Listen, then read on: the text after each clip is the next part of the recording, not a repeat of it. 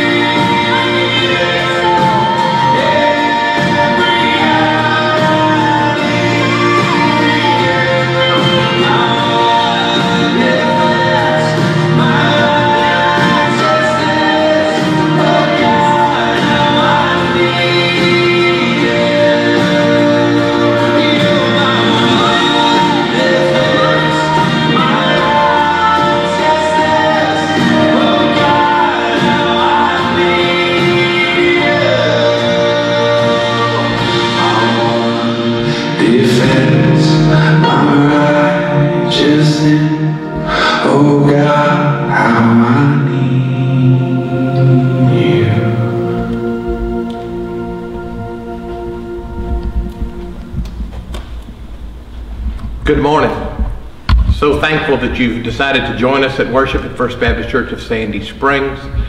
Uh, getting ready for today, I encourage you to pray for our church, if you're watching and a member of another church, for your church, for God's kingdom, and for revival in this land that I think antennas are up across this country and this world, and people see that they need God. Let's pray together. Lord, help us as we seek. You've promised that we will find.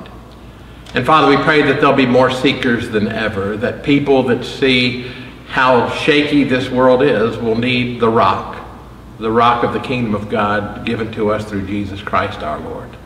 So bless us today in our homes as we worship. Help us to be encouraged, to, Father, be strengthened by your word and your spirit. In the name of Jesus that we pray. Amen. I want to thank Steve and Ed for doing our camera today. I want to thank my wife Jeannie for doing the sound and Michael for doing all the technical uh, things that I don't understand. I really appreciate all of their help. Years ago, I overheard a conversation between two men. One man asked the other, How are you doing? And the man replied, I'm okay under the circumstances. The first man replied, What are you doing under there? That's my sermon title today. What are you doing under there?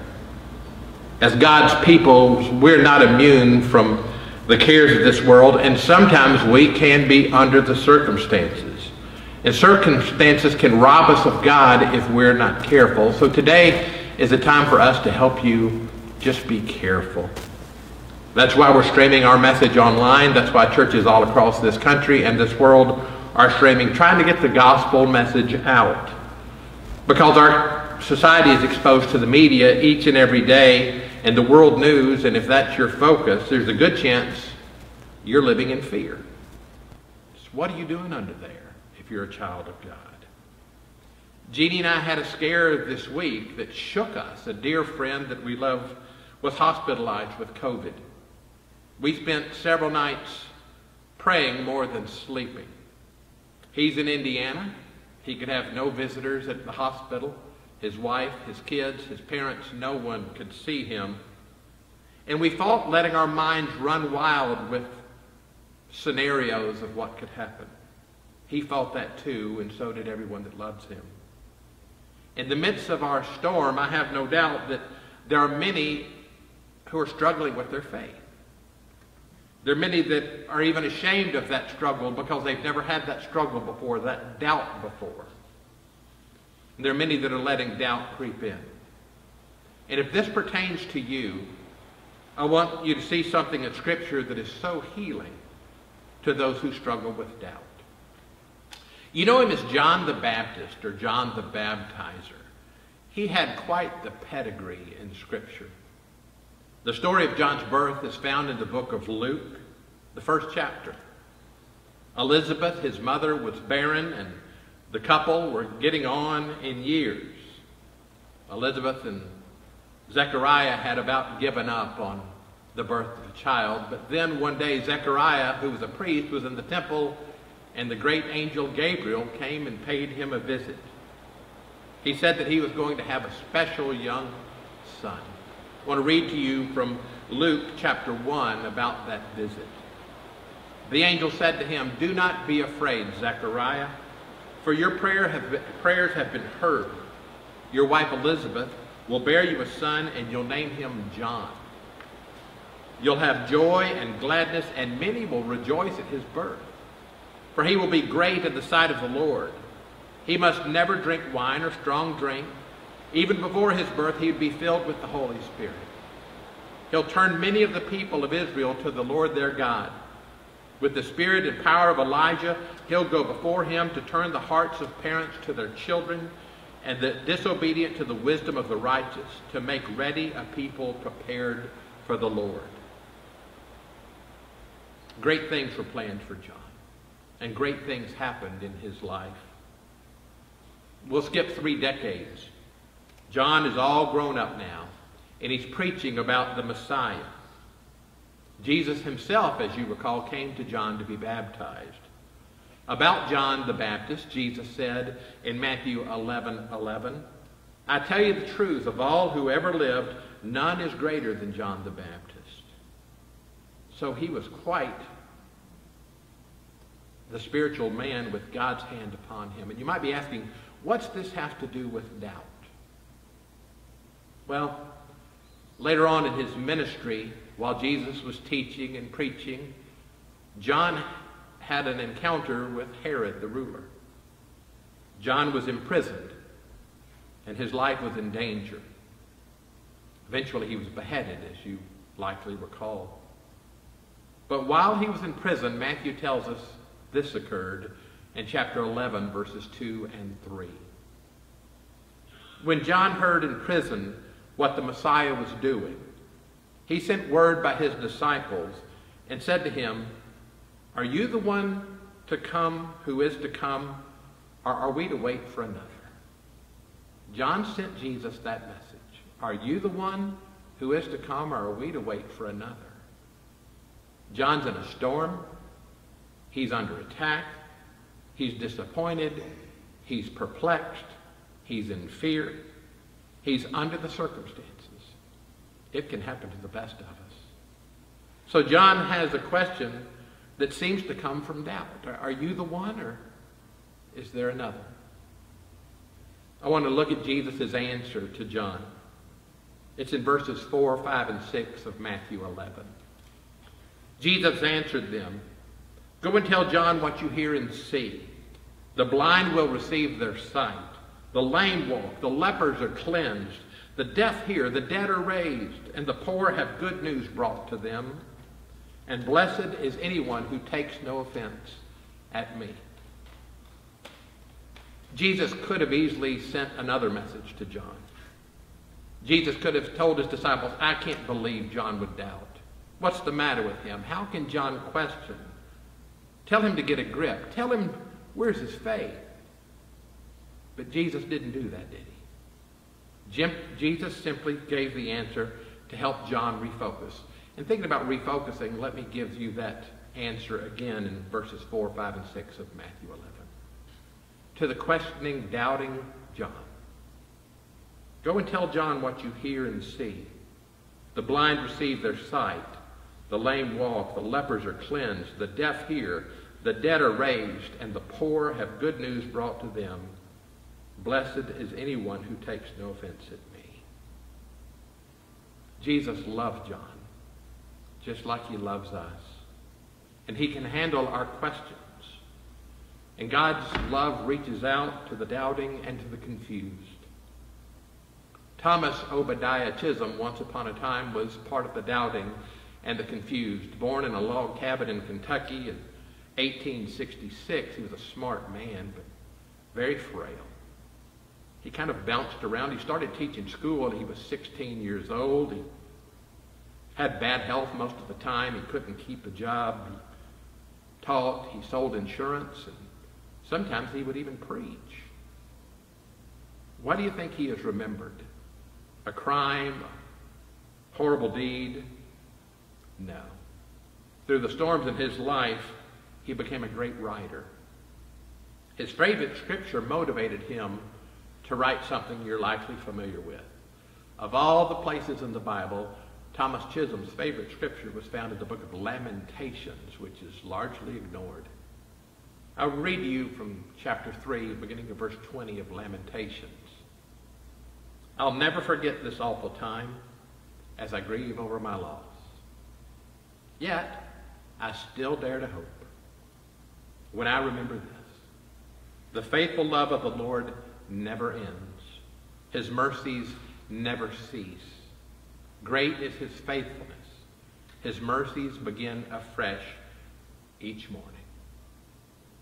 Those verses in Lamentations help Thomas refocus.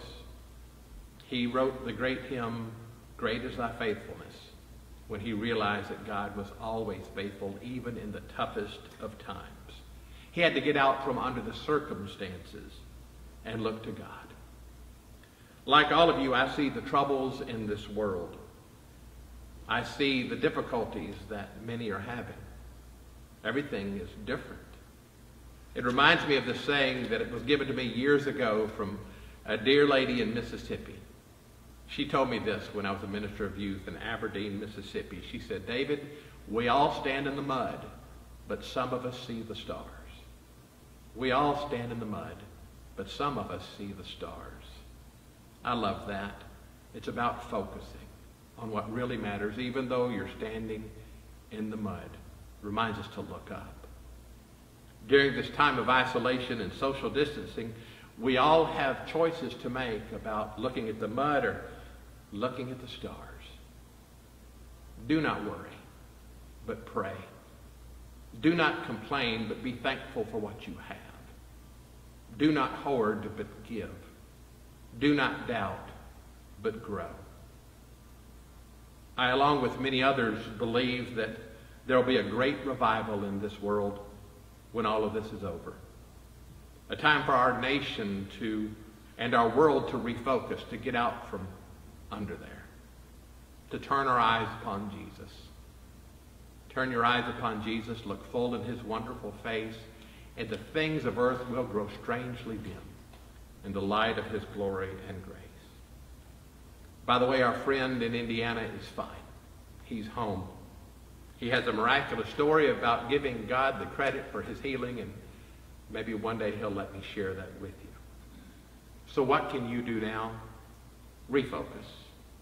Don't get under the circumstances. Look to Scripture to guide you. Pray for our country's leaders, for President Trump and others that have to make tough decisions for our state and local governments, for your healthcare workers. Think about doctors and nurses, healthcare professionals and custodial staff and everybody that's right in the middle of it. Pray for your church family. Pray for Matt and Macy. I have a wedding coming up next weekend in Mississippi. It's a small wedding, but pray for the bride and groom that all will go well this interesting time. If you're a child of God, do not be under the circumstances. And now a blessing from the book of Numbers. May the Lord make his face to shine upon you and be gracious to you. May the Lord lift his countenance upon you and give you peace. Let's pray together. Father, we just gave a list of folks to pray for. We'll begin with President Trump and our nation's leaders. We pray that they would come together, not drift apart. We prayed that they would draw closer to you, not further from you, and we would see miracles coming from Washington, D.C. Now that's a big prayer, and they're going to have to refocus.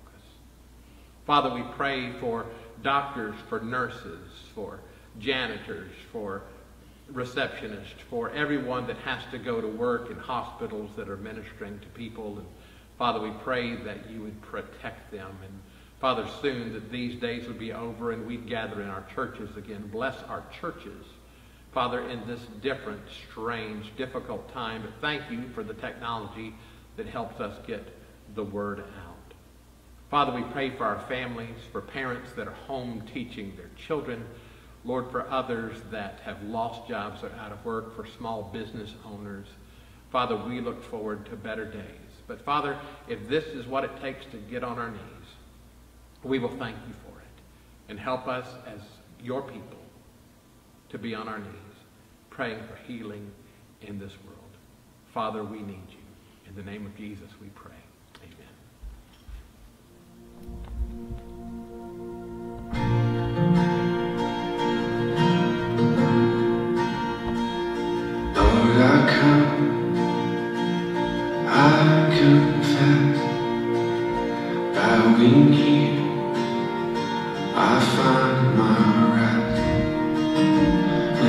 Without you,